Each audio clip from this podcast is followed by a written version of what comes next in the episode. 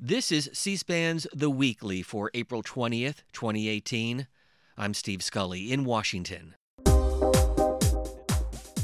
You know, the partisanship didn't just start in the last decade, but the gridlock really has just started in the last few years, honestly. And that gridlock is due to the partisanship on both sides. Our guest for this episode of C SPAN's The Weekly podcast is Senator David Perdue. Elected in 2014, the Georgia Republican is the former head of two Fortune 500 companies. He says it is time to get serious about reducing the nation's debt, now in excess of $21 trillion. He joins us to talk about why the ballooning debt and deficit remains one of America's greatest national security threats. Senator David Perdue, Republican of Georgia, just how much is $21 trillion? wow, Steve, it's not funny. You know, it's more than I can even think about. But let me just give you another characterization. If you combine what is already in our debt, that's the 21 trillion, with our unfunded liabilities for just the next 30 years, it's over 130 trillion dollars. And that means that's 1 million dollars for every household in America. This is unconscionable. How and why did we get to this point? Well, we have a system of politics that Robespierre warned us of back in 1817. He said, you know, representative democracies have a problem because when the masses feel like they can vote their uh, the benefits for themselves, politicians lose the discipline to maintain a balanced budget, and you lose control, and the government explodes, and you end up with this massive debt. And that's where we are. You've had the sweeping programs from the 60s, the Great Society, the New Deal, all those things from back in the 20th century have now come home to roost, and we cannot afford the commitments that we've been making for the last 50 years. You issued a statement earlier this month saying it's time for politicians to get serious about the debt. How do they do that? Is there a political will to do that? Oh, they will sooner or later. You know, when there's a crisis, and the crisis is. let me let me try to draw the the picture around this crisis. Within the next 14 years, America will face a, a, financial crisis like it cannot imagine, greater than the Great Depression, greater than anything I can imagine. And here's where it starts it I believe. In the next 14 years, unless we do something, Social Security and Medicare trust funds go to zero. Now, you talk about a riot on the streets when you have to call my Aunt Susie and tell her, I'm sorry, all those things we've been telling you we could do, we can no longer do. That's a problem. And the, and the left says, well, all we need to do is just tax more. Well, that's not, you can't just tax your way to solving this thing. Well, the right says, well, you just need to cut expenses. Well, you can't cut enough expenses. Then another group says, well, you just need to grow your way out. Well, you can't grow your way out of this problem. You really have to do all of the above. And, and the sooner we get started, the better. I, I tell you, Steve, honestly, I get asked this all the time. Well, when is the tipping point of the crisis? We're past it. I don't know exactly when it was, but it is in our past. I'm looking at it in the rearview mirror. As you know, your party supported a big tax cut that some estimates will cost a trillion dollars over the next 10 years, maybe even sooner than that. Mm-hmm. Well, and that's one way to look at it for sure. The CBO actually does not give any credit to the uh, intended growth potentially that comes from that. So this is an investment. When you reduce corporate taxes, become competitive to the rest of the world. Um, you eliminate the repatriation tax and you bring back all those um, unrepatriated profits over two trillion dollars. Uh, that's stimulative, and the gro- and the growth will be uh, paramount, I think, to turning this thing around. Let me give you an example, though. If you grow the GDP, that's the size of our economy, which under Barack Obama averaged 1.8 percent. If you just grow that one uh, base, 100 basis point or one percentage point, that's $300 billion a year in federal revenue or $3 trillion over the next 10 years. So you can see that growing 100 basis point in GDP and picking up $3 trillion over the next 10 years is not enough because the CBO says that right now we're going to add about 10 or 11 trillion dollars more to the 21 trillion dollars that we have right now. And you know, Steve, there were two milestones that we just hit uh, in the last uh, two weeks. About two weeks ago, we passed $21 trillion for the first time officially. Now, they're not talking about that because they have this cap. Well, in reality, it's over $21 trillion. We have a budget clock in my reception area, and that is tricking over now $21 trillion. The second is April 15th, just past Sunday. Um, everybody thinks that's tax day. Well, it is, but it's also the deadline for finishing the U.S. federal budget for 2019 that starts October 1 of this year. We didn't do a budget. In the last three years, the Republicans did a budget in 15. It, it was waived four months later for the grand bargain. A trillion and a half dollars was added to the debt over 10 years, and we went along our merry way. Last year, no budget was done. This year, no budget was done. and reconciliation was done to, to address uh, health care and tax, and in my opinion, improperly. Quick question about filing taxes. Will it be easier this time next year? Oh, absolutely. There's no question about that. Uh, as a matter of fact, uh, they project that a dramatic percentage of people now who did not or who use itemized deduction will now use the standard deduction because we doubled the standard deduction. We simplified the line items on the tax return. So when people do that a year from now, uh, there will be glee in the streets. It will be much, much simpler. Let's talk about exactly what a trillion dollars is. there are 12 zeros, and according to one estimate, if you spent a million dollars an hour, nonstop, 24 hours a day, it would run out in 411 years. That's just $1 trillion. And we have 21 of those that we owe today, and 130 of those that we've already committed to. It's like buying a car. Yeah, I know I already owe this much today, but I've got another two or three years I've got to pay. Well, we have another 30 years, and in that 30 years, it's 130 trillion dollars. This is so insane, Steve, that you know we've got to get at this. And there's there are things we can do. America is not bankrupt you know, we can cut some, and, and I know a lot of people say, well, there, you can increase taxes, you can reduce tax expenditures. Well, let me tell you what the opportunities are right now. First of all, you got to grow the economy, and the president's working on that. We're all working on that. I was part of that last year. We worked on regulation, energy, and taxes. And we've had now for the last year a growth of, of about 3% GDP, which is over 100 basis points greater than the prior eight years. But you also have to cut. We have about $700 billion of wasted spending as identified by the General Accountability Office. I haven't seen anybody other than us that have really gone after that. Tom Coburn did a few years ago. He, he, he uh, illustrated the opportunities there. We have that. That's the second thing. Third, this budget process, and we can talk about that later, is broken. And thanks to Paul Ryan, we have a select committee now working on that. I'm a member of that. But the reason that's so perverse is that over 180 CRs have been used in the last 44 years since the Budget Act was put in place. And every time we do one of those, it leads to an omnibus where five people get in a room and increase the debt. That's what happens. Those are the first three things. The fourth is probably the biggest. We have to save Social Security and save Medicare. And fifth is we have to get at the spiraling nature, the drivers of our health care costs. Let's talk about entitlements Social Security, Medicare, Medicaid. How do you solve the problem? Are there lessons from the Reagan years in the 1980s that can be applied today? Absolutely. You know, I met with Chairman Greenspan, who used to be chairman of the Federal Reserve. And in 1983, they had a commission. He was part of that commission to solve Social Security. And you can imagine 30 years ago how much easier it was then than it is now in terms of doing the math. But even today, there are five levers that we can pull to fix and save Social Security, which we have an obligation to do. And the longer we wait, the harder it is to fix. Social Security is the easy one. Medicare is a little more difficult because you have the health care cost spiral in there built in.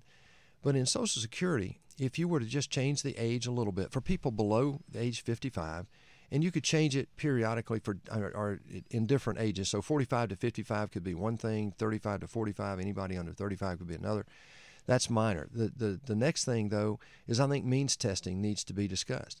Third, you could you could change the benefit size or the pay-in amount, or change the CPI um, index in there. So there are five levers.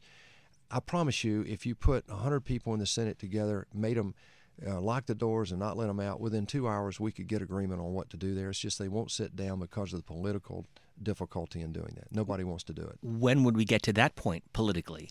Well, I want to do it now. I mean, we have various people who have put bills in. We've been talking about it, outside groups uh, have given us the different models that we can play with. We have one that, that uh, we can play with that shows it's not that hard to fix this. If you you can just adjust the age a little bit, you can just put means testing in for high net worth individuals, and those two things alone, you can get at solving uh, Social Security.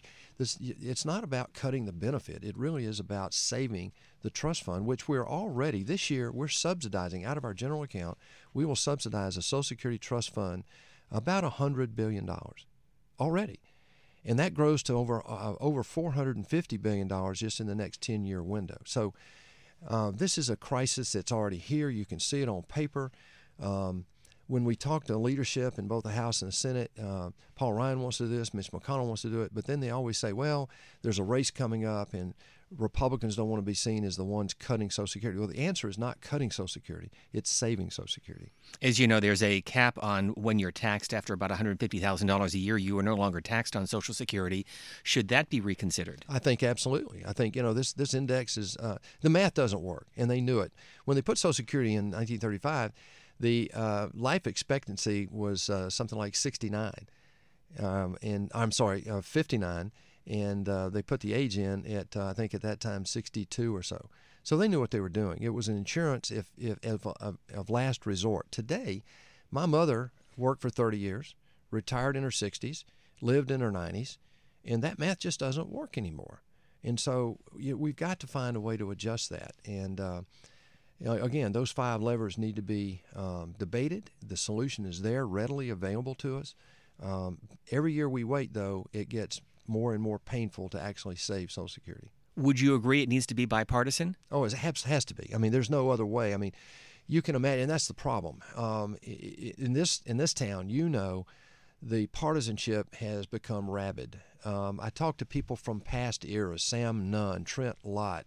Um, you know, Tom Daschle. I have a phone call this week to talk about this very thing. So I'm I'm talking to Democrats and Republicans who come from an era where they actually got things done. But, you know, um, there are people in this town who, in elected officials, who I believe their self interest is more important to them than the national interest. Now, that'll be true right up until the time we get a crisis, and then all those people will be at the head of line saying, oh, no, we have the solution, let's go do it. But I, I just think it's a criminal uh, sin to wait until we actually have this sort of crisis that is so visible today. Why we would wait, um, I, I don't know. We're talking with Republican Senator David Perdue, and you're a member of the Budget Committee. Let me go back to your earlier point about regular order. How do we get there, and what does that mean for the budget process? Well, we have some things where we do have bipartisan agreementship on and, and uh, agreement on, and um, let me give you an example. We have we just passed a banking bill in the United States Senate out of our committee. We passed it on the floor with 67 votes, which means I think we got something like 18 Democratic votes. And what this does is it adjusts um, Dodd Frank just a little bit. It, it, it, reduces some of the reserve capital reserve requirements for small banks and regional banks, and it reduces the compliance cost and requirements for some of these small banks, which that had nothing to do with the 2008 and 9 financial crisis. And that's a bipartisan effort. That to me is a model of regular order of how it should work. We did it in committee. We fought it out. It's not what I want. It's not what the Democrats want. But we found four people in the committee that voted with us.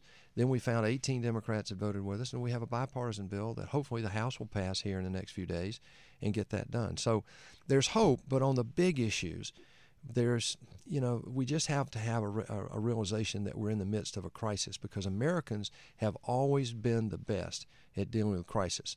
Um, just in the last hundred years, the Great Depression, uh, World War II, Korea, Vietnam. Um, we deal well with crisis. We pull together as a country. That's who America is. The problem is we're not always the fastest uh, at, at recognizing we're in a crisis. Can you remind our audience about your business background? Well, yeah. I mean, I, I grew up on a farm. My mom and dad were school teachers, and I, I worked in business for 40 years. Um, you know, I started out as a consultant f- trying to help companies fix things. So it, it, I got in some very um, ugly turnarounds in, at that stage of my career. And later, uh, I worked for companies like Sara Lee. Uh, I was CEO of the Reebok brand, uh, which was a global brand, and then Dollar General. Um, and today there's only one Fortune 500 CEO in Congress, and I'm it, which I think is a terrible problem, frankly. But um, because of that business background, I lived in Asia, I lived in Europe, and I have sort of a transnational view of how our free enterprise system works. And so when President Trump said, "Hey, job one is growing the economy," I was all in, and um, helped, I think, uh, influence the focus on what needed to be done first, and that was regulation, free up our energy, uh, and get after taxes. And then we had to do something in banking to free up uh, what was on the balance sheets. You know, prior to last year, Steve, and you talked about this earlier, I've heard it on, on this station. We had over $6 trillion not at work in our $20 trillion economy. This is capital that was liquid, it was ready to be invested, but because of our laws, uh, and regulations, it wasn't being used. We had $2 trillion on the bank balance sheets because of Dodd Frank, $2 trillion at least, 2 to $3 trillion overseas in unrepatriated profits. And then we had $2 trillion on the Russell 1000. These are our 1,000 largest companies Mm-hmm. on their balance sheet. Because of the regulatory environment, they couldn't find investments that they could get a reasonable return um, for the risk that they had to take. Can you apply your business background to the government, or are they two very distinct entities? Boy, it's hard. And yeah, I hear these career politicians tell me all the time, "Well, just stick around long enough, you'll you'll learn." I don't accept that because this is nothing but more zeros. This is a 21 trillion dollar problem. I've faced other other problems and other turnarounds and had great teams that focused on this and we were successful dealing with the issues. The first thing you have to do is decide what the problem is, decide what the resources are to solve that problem, pull the people and sell them on uh, the solution you choose or the one that you can sell them on, and then put people to work and hold them accountable. In the federal government right now, it's not a linear space. We don't go from point A to point B. The debate is wins the day, and I understand why that is. But we're in a crisis. The, in a moment of crisis in World War II, we turned around and converted industry after industry to making war material. Now that was a tragic thing to have to do, but without doing that, we'd all be speaking German today. And so this is one of those moments in history where we have to have clear leadership from the White House. We have to have people in the in Congress who are willing to do the thing that might not get them reelected in order to save our country. I really believe the republic is at risk when you have this kind of debt and you have this kind of uh, global situation. I just got back from spending a week in China, and I can tell you, they're not sitting around waiting for us to fix this. They're taking advantage of it. Their one band, one road uh, situation that they've got going on around the world uh, their 5.8 trillion dollar uh, central bank uh, bank account. Um, we're at great risk right now. We're losing the right to do the right thing. Let me take that one step further because some in this town have said that the debt is a national security issue. Who do we owe the debt to, and in particular, what do we owe China? Well, we owe, owe China about a trillion and a half dollars. Of that 21 trillion, about a trillion and a half is directly attributable to China. Now, indirectly, I think China has influence over much more than that because of the direct uh, uh, debt amounts that we have to other countries that are involved with China in trade and so forth. So if China said, I'm not going to show up at a quarterly bond offering by the United States Fed, uh, for example, they could influence a number of other countries to uh, to do the same thing potentially because of the size of their trade, and that's very problematic. We've had them already not show up at a, at a bond uh, offering, um, and that really concerns me. Here's the real issue of this debt we don't have to wait 10 years to see the problem. This year, our interest just on the debt, just the interest on the debt, is $60 billion more than it was one year ago. And in five short years, Steve, we will spend more on interest. And that's it. That's just if we have current interest rate. And again, that's money before you do anything. Absolutely. The interest payment in five years, in 2023, and we've just looked at the CBO number, is greater than what we will spend on our national defense. Now, that's unconscionable. And people say, well, that's five years from now, we'll fix it. Well, no, not unless we start working on it. And my point is already with six increases in the Fed fund rate in the last year and a half, our interest payment this year is $60 billion more than just last year, just one year ago. That's not projections, that's reality.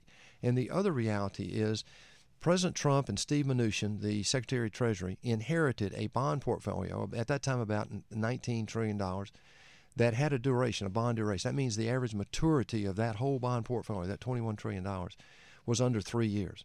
So what happened during the Obama administration, instead of going long when interest rates were fundamentally zero, they went short in order to keep that interest payment as low as possible. And now we are very vulnerable because what happens is as interest rates go up, as we've seen in the last year and a half, that hits your bond portfolio immediately. And so what we're doing now is trying. Mnuchin is as they mature, he's now buying. He's he's he's issuing longer and longer bonds, which is exactly the right thing to do. Senator Perdue, do you have colleagues in the Senate who share this urgency, and if so, who? Yeah, absolutely. Steve Daines is a business guy, lived in China for a while. He understands the global perspective. Bob Corker, uh, other members of the Budget Committee see it readily. Mike Enzi, who is, by the way, Mike Enzi has a career as an accountant. He's the chairman of the, of the Senate Budget Committee. He has made the statement just in the last couple of weeks that the Senate may have already passed its last budget. Ever. Unless we change the 1974 Budget Act. And you say, well, how can that possibly be? Well, the 1974 Budget Act asks us or requires us to show a balanced budget within 10 years. So you have to balance the budget within 10 years in the projection. And the way Congress has always done this, and this is career politicians again, fooling the American people, frankly. What they do is they use all sorts of gimmicks. They they do things that if you did it as a federal as a uh, public company CEO, you'd go to jail. They time expenses. They bring they push expenses out. They bring revenue in of the planning period.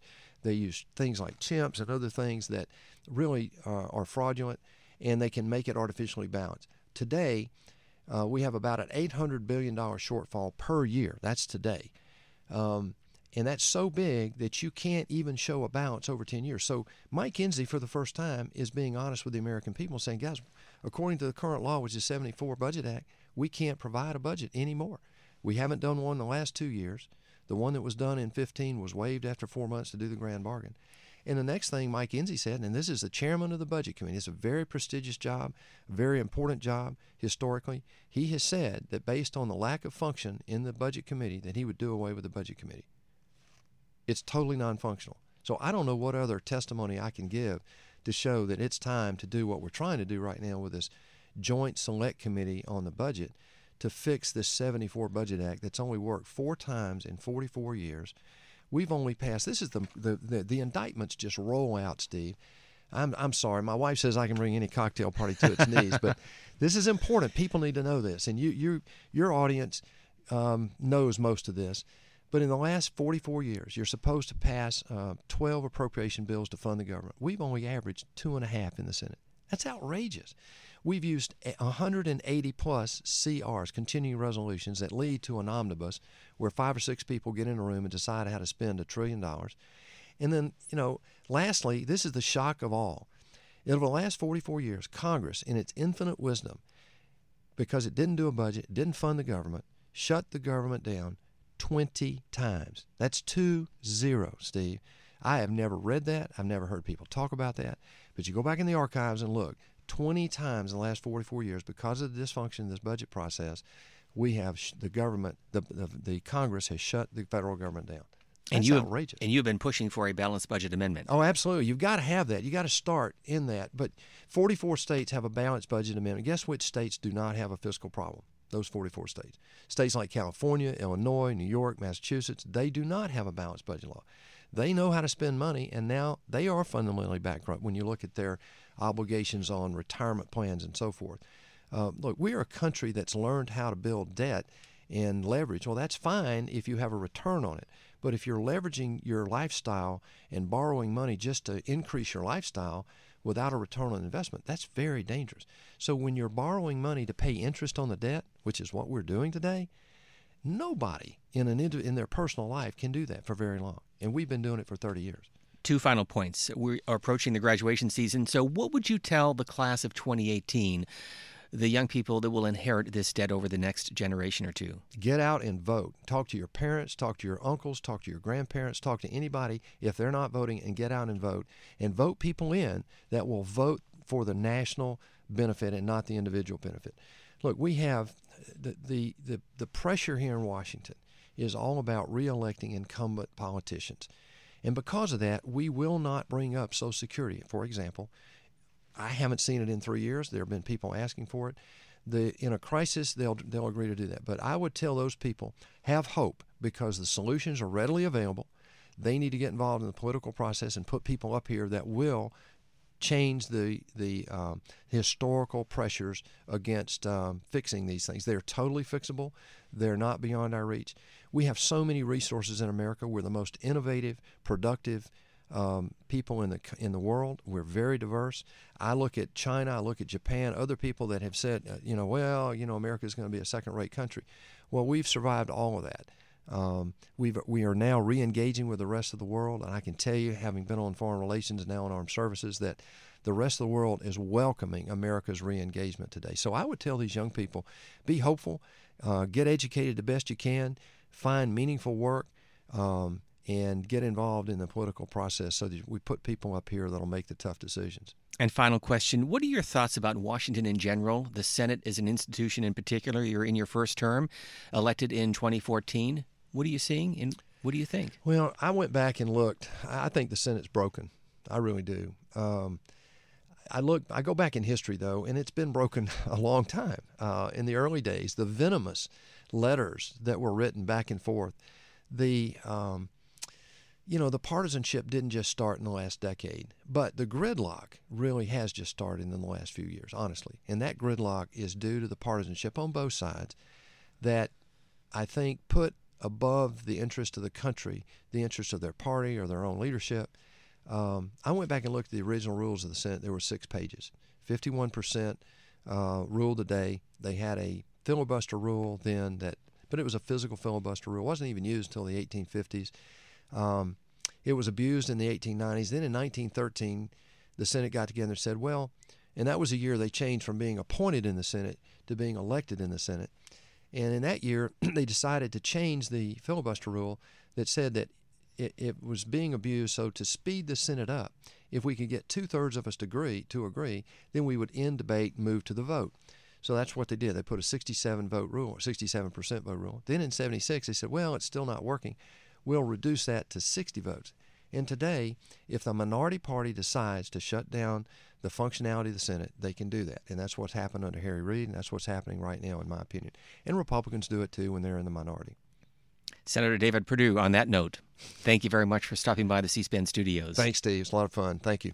Thank you for listening to C SPAN's The Weekly Podcast. And by the way, you can find our programming on Twitter at C SPAN Radio and find other episodes wherever you listen to podcasts.